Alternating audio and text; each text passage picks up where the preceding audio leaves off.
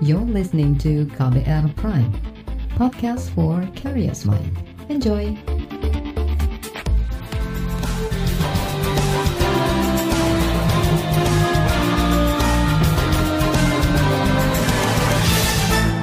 Halo saudara, senang sekali kami bisa menyapa Anda kembali dalam program KBR Sore, edisi Kamis 3 Desember 2020.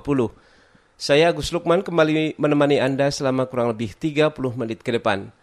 Sore ini kita membahas tanggung jawab negara memenuhi hak para penyandang disabilitas. Ini kita angkat bertepatan dengan peringatan Hari Disabilitas Internasional hari ini atau setiap 3 Desember. Di momentum peringatan Hari Disabilitas Internasional ini, apa saja program ataupun bantuan pemerintah kepada para penyandang disabilitas? Bagaimana pemenuhan hak mereka, terutama di masa pandemi COVID-19?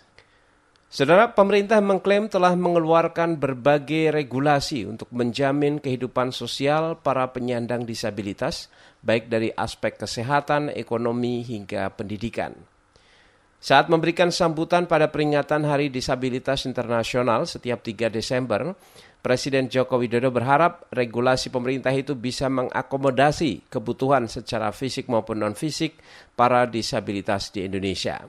Berikut pernyataannya. Peringatan Hari Disabilitas Internasional tahun ini harus kita jadikan sebagai momentum untuk menegaskan kepedulian dan memperkuat solidaritas dalam meletakkan dasar yang kuat bagi perlindungan penyandang disabilitas, yaitu dari paradigma karikatif dan charity base menjadi paradigma yang human right base. Kita ingin secara terus-menerus meningkatkan kesetaraan, kesempatan dan aksesibilitas bagi penyandang disabilitas, menjamin akses pendidikan, akses kesehatan, dan akses pekerjaan bagi penyandang disabilitas, dan membangun infrastruktur yang aksesibel untuk menciptakan lingkungan bebas hambatan bagi disabilitas. Banyak peraturan pemerintah yang telah saya tanda tangani. Di tahun 2019 ada PP tentang penyelenggaraan kesejahteraan sosial bagi penyandang disabilitas dan PP tentang perencanaan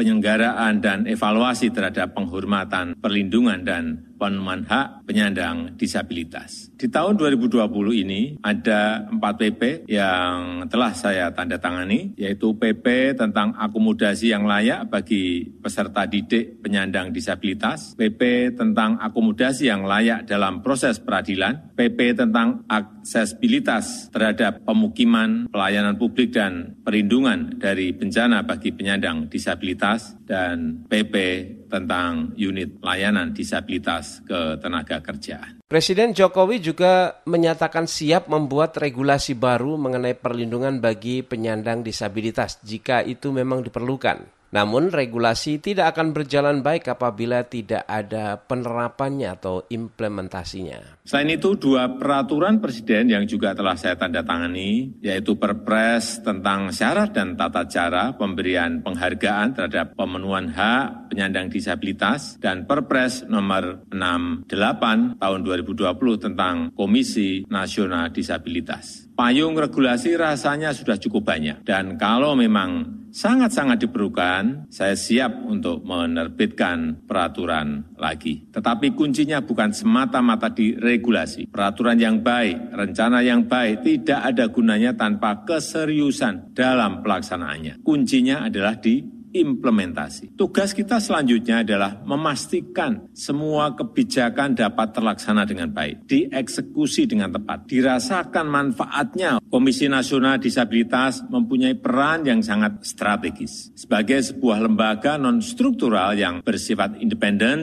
dan bertanggung jawab secara langsung kepada Presiden. Saya mengharapkan kehadiran Komisi Disabilitas akan menjadi tonggak penting untuk mempercepat pelaksanaan visi besar kita terhadap penyandang disabilitas. Tidak boleh ada satupun penyandang disabilitas tertinggal dari berbagai program layanan yang diberikan oleh pemerintah. Semua kementerian lembaga dan pemerintah daerah harus aktif mendukung mulai dari perlunya sinkronisasi data penyandang disabilitas secara nasional, libatkan para penyandang disabilitas dalam pembuatan dokumen rencana aksi nasional dan rencana aksi daerah, dan kawal implementasinya. Itu tadi Presiden Joko Widodo. Sebagai implementasi dari regulasi pemerintah, Kementerian Sosial mengklaim sudah membuat sejumlah program seperti layanan niaga berbasis internet bagi para penyandang disabilitas.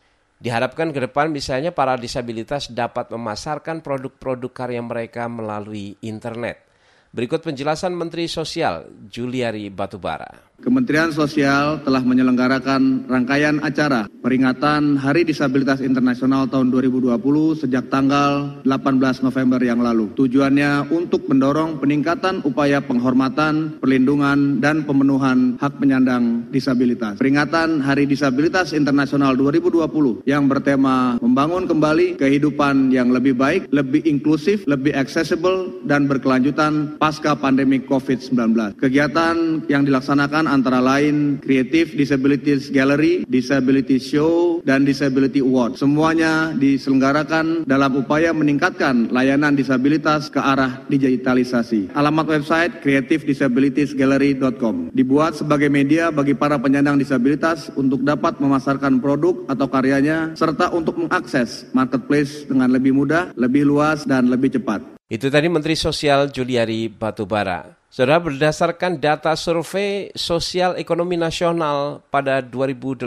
lalu, sebanyak 14,2 persen penduduk Indonesia menyandang disabilitas atau jumlahnya diperkirakan mencapai 30,3 juta jiwa. Dan di bagian berikutnya, saudara kami akan hadirkan laporan khas KBR mengenai difabel yang tetap berdaya di tengah pandemi. Kisahnya akan kami hadirkan usai jeda tetaplah di KBR Sore.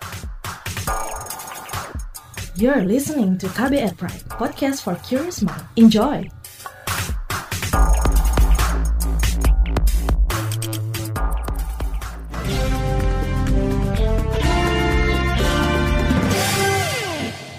Pandemi COVID-19 sangat memukul perekonomian kalangan penyandang disabilitas. Akses pekerjaan semakin sempit dan bantuan pemerintah pun tidak merata. Di tengah kesulitan hidup seperti ini, banyak difabel yang menolak menyerah. Dan berikut beberapa kisah mereka yang disusun tim KBR. Laporannya dibacakan Astri Yuwanasari. Sudah sembilan bulan, Ilham tak bisa mengandalkan penghasilan dari jasa pijat. Penyandang disabilitas netra ini terpaksa mencari pekerjaan lain selama pandemi. Uh, pekerjaan memijit, Mbak. Tapi itu sejak COVID juga nggak bisa mijit karena kan kita bersentuhan sama orang langsung ya. Jadi nggak ada pasien juga sih. Kalau biasanya kan suka manggil-manggil ke rumah gitu juga. Sekarang udah nggak ada. Beruntung Ilham bisa meracik kopi. Ia bekerja sebagai barista di sebuah kedai kopi di Tangerang Selatan. Namun, laju usaha kedai juga terhambat penerapan pembatasan sosial. Uh, kita tutup waktu itu kan soft launching itu bulan Maret, pas besoknya langsung PSBB pertama tuh kita buka lagi baru bulan Agustus bukanya. Kita tetap buka kedai, Mbak, tapi kita masih bukanya di weekendnya aja satu minggu. Terus jamnya juga dikurangin. Nanti pas hari biasanya itu kita nggak ngejar si open TO gitu. Jadi nanti kita kirimnya satu minggu pas buka kedainya itu. Untuk menekan kerugian, Ilham melakukan sejumlah efisiensi. Misalnya, mengurangi stok bahan yang mudah basi Selain itu, mereka menggencarkan promo untuk menarik pembeli. Dampaknya sih kalau dari kedai ini sangat jauh banget ya Mbak. Biasanya kita bisa bikin event juga kan. Namanya kedai itu bisa kan buat teman-teman nongkrong gitu. Sekarang kan nggak bisa kumpul, ngumpulin orang banyak juga. Ya sangat berdampak banget lah. Yang harusnya pelanggan bisa ngobrol lama di situ, tapi kita nggak bolehin gitu. Cuma take away kita sempat bikin promo apa ngopi sepuasnya bayar seikhlasnya. Selama masa pagebluk, Ilham baru sekali mendapat bantuan sembako dari pemerintah. Bantuan insentif untuk usaha kecil menengah pun tak ia nikmati karena kendala administrasi. Kalau bantuannya itu kan yang cuma lupa sembako gitu aja sih, nggak ada bantuan uang tunainya. Kalau saya di rumah satu kali, Mbak sebelum pas setelah lebaran guys katanya bergantian gitu aja sih alasannya. Tapi banyak tetangga juga yang udah banyak berkali-kali dapat sih. Makanya saya sempat mengajukan itu kalau bantuan buat ke wirausaha kayaknya belum ada deh mbak. Soalnya kemarin bantuan yang buat wirausaha kan cuma UMKM aja ya. Terus itu juga karena kita bukan domisili di Tangsel ya kita nggak bisa ngajuin itu. Kedainya kan di Tangsel, kita rumahnya bukan di Tangsel semua. Jadi kita buat UMKM yang nggak bisa nggak bisa ngajuin di situ mbak. Ilham menyebut penyaluran bantuan sosial tidak merata. Ia sulit mengakses bantuan maupun insentif usaha karena tidak tergabung dalam komunitas atau organisasi apa pun. Uh, bukan banyak membantu, tapi kurang merata sebenarnya sih mbak. Infonya itu nggak menyebar, cuma lingkungan-lingkungan yang berhubungan sama Kemensosnya aja langsung. Sebenarnya harus ada pendataan lagi ya yang menyeluruh, jangan cuma sekedar yang di kota-kotanya aja. Yang di teman-teman di kabupaten yang kurang aktif sama apa sih organisasi yang dekat sama Kemensos itu ya kurang ada info jadinya. Mungkin dari dari RT gitu ada pendataan teman-teman disabilitasnya. Kayaknya dari situ dulu deh. Pukulan pandemi juga menghantam Kevin, disabilitas daksa asal Semarang, Jawa Tengah. Desainer grafis ini kehilangan 70 persen penghasilannya sejak Maret lalu. Padahal ia merupakan tulang punggung keluarga. Kalau sebelum pandemi ya rame karena biasanya kliennya dari event-event kayak mungkin acara musik, terus yang acara politik, ya gitu-gitulah. Pokoknya promo-promo yang sifatnya ngumpulin masa. Dulu, Kevin sanggup meraup 15 juta rupiah per bulan. Namun kini sejak pandemi, hanya bisa mengumpulkan 5 juta rupiah untuk membiayai empat anggota keluarga. Kevin lantas mencari akal untuk tetap bertahan. Ia mencoba peruntungan dengan menjadi joki game online. Tak berhenti sampai di situ, Kevin bersama istri memulai bisnis kopi lewat daring. Ya mungkin alternatifnya ya sama istri terus sama teman-teman itu join buat usaha kopi, kopi bubuk kan karena tak lihat di pandemi ini malah maju kan soal jualan online, jualan yang sifatnya nggak offline lah, maksudnya nggak tatap muka atau buka toko ke pasar gitu kan, malah ramenya di online lah. Tak lihat juga peluang di kopi besar ya, buka itulah di Ojai Coffee. Kopi jualannya kini mampu mencetak omset hingga 11 juta rupiah per bulan. Lewat kerja keras, Kevin mampu bertahan di masa pandemi. Alhamdulillah bisa buat nutup empat keluarga lah.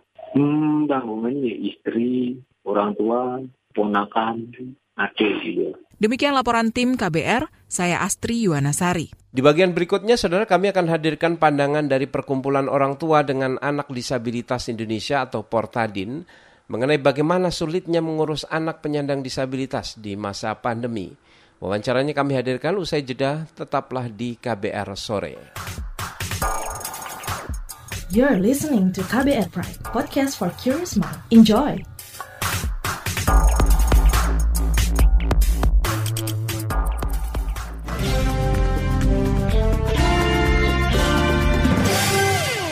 Berikut perbincangan jurnalis KBR Dwi Renjani dengan Ketua Umum Perkumpulan Orang Tua dengan Anak Disabilitas Indonesia, Hendrat Moko. Saat pandemi ini, apa saja kesulitan yang dirasakan teman-teman disabilitas, Mas? Terus terang saja, justru banyak juga orang tua yang punya anak disabilitas itu bermasalah dari aspek ekonomi. Jadi pertama, mereka juga harus mendampingi anak-anaknya. Di satu sisi, mereka juga dihadapkan masalah ekonomi yang sekarang benar-benar lagi drop sekali kan. Kalau disabilitasnya non-intelektual, mungkin masih nggak ada seberapa kendala yang cukup ini. Tapi yang kasihan ini justru yang disabilitas intelektual apalagi yang ganda intelektual sama fisik ya tambah lagi. Karena kenapa? Nih contoh aja kalau satu. Mereka kan biasanya kan ada aktivitas tuh kalau tiap hari ke sekolah segala macam gitu kan. Nah selama pandemi ini kan akhirnya kan aktivitas mereka nggak ada. Di rumah aja. Nah di rumah itu masalah tersendiri lagi tuh buat para orang tua tuh. Ya kalau orang tuanya mampu terus dia bisa secara online gitu kan. Tapi kan nggak semuanya seperti itu. Apalagi yang di luar Jakarta. Jadi sebenarnya kendalanya terus terang saja numpuk-numpuk nih. Belum lagi aspek sosialisasi dari anak-anak anak-anak kita. Jadi mau nggak mau berkurang. Berarti kebanyakan keluhan dari keluarga itu adalah kesulitan menghadapi anak-anak disabilitas di dalam rumah. Betul, dan nggak gampang loh, terutama untuk yang disabilitas intelektual ya. Merubah habit seperti itu tuh nggak gampang. Biasaan yang tadinya dia berangkat bertemu dengan teman-temannya, tiba-tiba dia tidak berangkat dan harus berada di rumah bahkan di depan komputer atau handphone. Dan belum tentu semuanya orang tua punya itu. Dan satu lagi disabilitas intelektual itu kebanyakan dari mereka tuh gampang bosan, butuh variasi. Kalau dia hanya di rumah terus aja akhirnya yang terjadi apa? Dia biasanya marah-marah. Nah marah-marah orang tuanya aja sedang bermasalah dengan ekonomi tambah lagi anak-anaknya yang seperti ini marah-marah dan marah-marahnya itu kadang kan kalau anak-anak seperti ini kan tanpa sebab. Adakah bantuan komunitas untuk keluarga seperti konseling mungkin mas secara daring? Tadinya kalau Portadin mau mengadakan hal seperti itu, tapi saya sama teman-teman terutama di pengurus pusat melihat konseling itu kan juga tetap menggunakan teknologi sekarang, ya. nggak uh, bisa kita offline. Nah untuk online, jangankan konseling, kita waktu itu pernah mengadakan rapat Portadin se Indonesia, kan kita ada di 17 provinsi. Ternyata mayoritas handphonenya nggak akses hmm. untuk bisa Zoom. Dan akhirnya sampai sekarang kita pernah mengadakan satu kali kegiatan online, salah satunya pembicaranya dokter siapa dari Sulawesi Utara, orang Portadin juga. Itu pun peserta dari kita, Portadinnya sendiri juga nggak banyak, paling hanya sekitar 30-an orang. Karena mereka nggak punya, nggak punya alatnya, seandainya punya alat, mereka juga bingung waktu itu pakai Zoom ya. Nah, kita rencananya baru mengadakan kegiatan lagi itu, insya Allah karena nanti tahun depan, sambil melihat kondisi uh, pandemi dan kondisi ekonomi, ya kan. Nah, karena nggak tega juga. Jadi jangan, saya bilang sama teman-teman gini, jangan sampai deh kita buat kegiatan, akhirnya malah nambah masalah baru buat mereka masalah utamanya dia itu ekonomi. Nah, sekarang itu makanya saya sama teman-teman sekarang mengadakan kegiatan pelatihan-pelatihan, pelatihan-pelatihan untuk bisnis ya, untuk ekonomi ya, untuk UMKM segala macam gitu. Itu pun dari mereka juga jarang. Hanya dari pemerintah kan ada bantuan memang untuk sembako ya. Hanya ini kok kayaknya uh, sudah nggak pernah kedengeran lagi nih sebulan dua bulan ini. Harapan ke depan untuk pemerintah Mas, karena Presiden tadi sudah sempat bilang ada regulasi untuk mengakomodir kawan-kawan disabilitas ini. Nggak hanya pemerintahan sekarang ya, di pemerintahan-pemerintahan sebelumnya juga sama saja. Jadi masanya mereka teknis di lapangannya yang terkadang nggak sesuai dengan rencana. Rencananya bagus, begitu implementasinya nggak berjalan atau berjalan tapi nggak sempurna. Yang kedua, sebenarnya sekarang itu yang harus diutamakan itu perut dulu, perut dulu ini uh, terus terang banyak sekali anggota kita yang masalah juga di masalah ekonomi. Jadi perut dulu. Jadi sembako itu sebenarnya juga sudah tepat, ya kan? Hmm. Hanya tolong diberlanjut, jangan terus berhenti.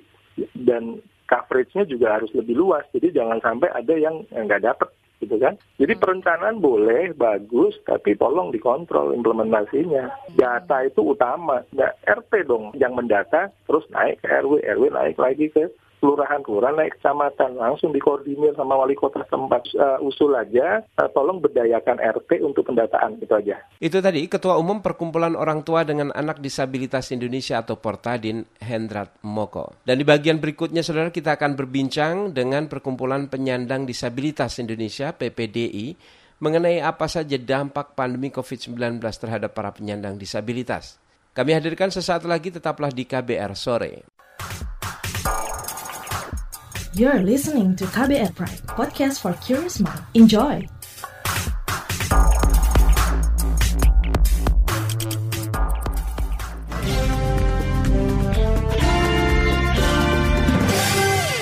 Anda masih mendengarkan KBR Sore. Saudara Perkumpulan Penyandang Disabilitas Indonesia PPDI menyebut pandemi COVID-19 sangat berdampak besar terhadap para penyandang disabilitas. Sebagian penyandang disabilitas bahkan kehilangan pendapatan dan mata pencaharian.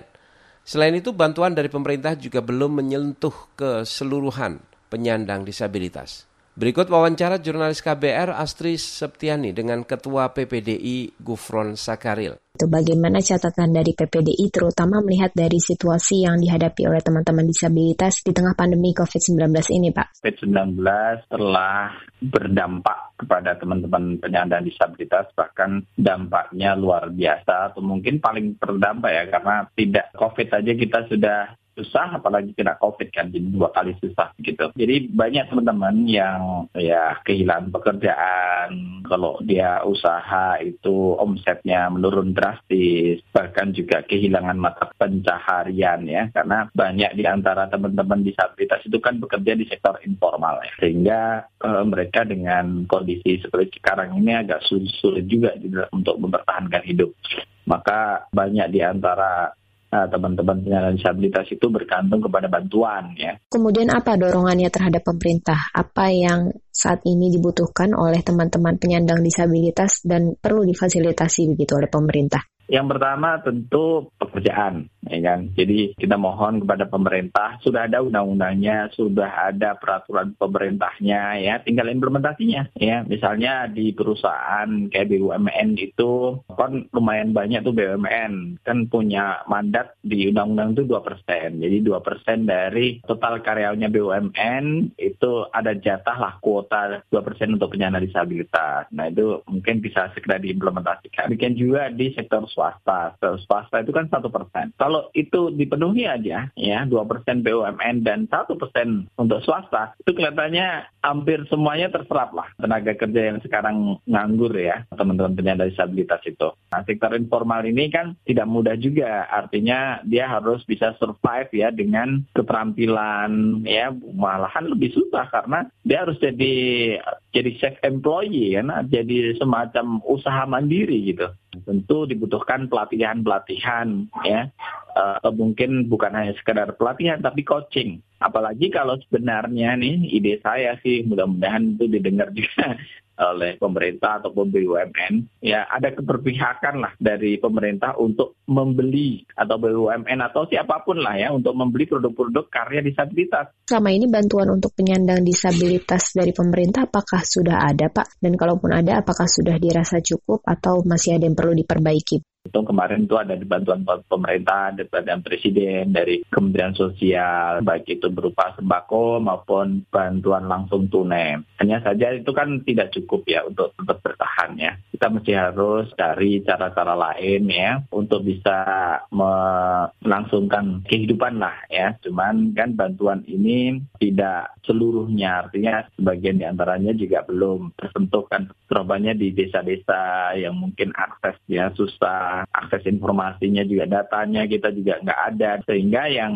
mendapatkan bantuan itu pun juga terbatas. Jumlahnya juga terbatas kemampuan pemerintah juga terbatas. Bahkan sebenarnya bukan hanya pemerintah sih juga organisasi-organisasi sosial pun ada juga yang memberikan bantuan. Misalnya dari perusahaan atau bahkan dari partai politik juga juga ada. Tapi itu kan hanya sporadis ya. Padahal mereka kan kita butuh pekerjaan yang sustain yang bisa menjamin kehidupan dia di masa akan datang datang. Nah, ini kan hanya untuk sesaat aja. Dan bantuan kan tidak terus-menerus nih. Cuma berapa kali, habis itu stop. Sekarang kan sudah agak lama belum ada bantuan lagi. Pesan apa yang ingin disampaikan oleh teman-teman disabilitas di Hari Disabilitas Internasional ini? Disabilitas tentu kita memang punya keterbatasan, tetapi kita harus semangat. Kita harus bisa menunjukkan bahwa teman disabilitas itu bisa bekerja, bisa mencapai pendidikan yang tinggi, dan kepada masyarakat, pemerintah, dan juga dunia usaha dan lain sebagainya, berikan kesempatan teman-teman disabilitas atau akses ya di segala bidang, baik itu pendidikan, pekerjaan, sosial, politik, menunjukkan bahwa disabilitas itu bisa berguna, bermanfaat, bahkan bisa menjadi aset bangsa. Itu tadi perbincangan dengan Ketua Perkumpulan Penyandang Disabilitas Indonesia PPDI, Gufron Sakaril. Perbincangan tadi saudara mengakhiri jumpa kita di program KBR Sore edisi Kamis 3 Desember 2020. Pantau selalu informasi terbaru melalui situs kbr.id, Twitter kami di akun @beritaKBR serta podcast di alamat kbrprime.id. Jangan lupa untuk terus menerapkan protokol kesehatan dengan 3M memakai masker, menjaga jarak, dan mencuci tangan secara rutin dengan sabun. Saya Agus Lukman bersama tim yang bertugas undur diri. Salam.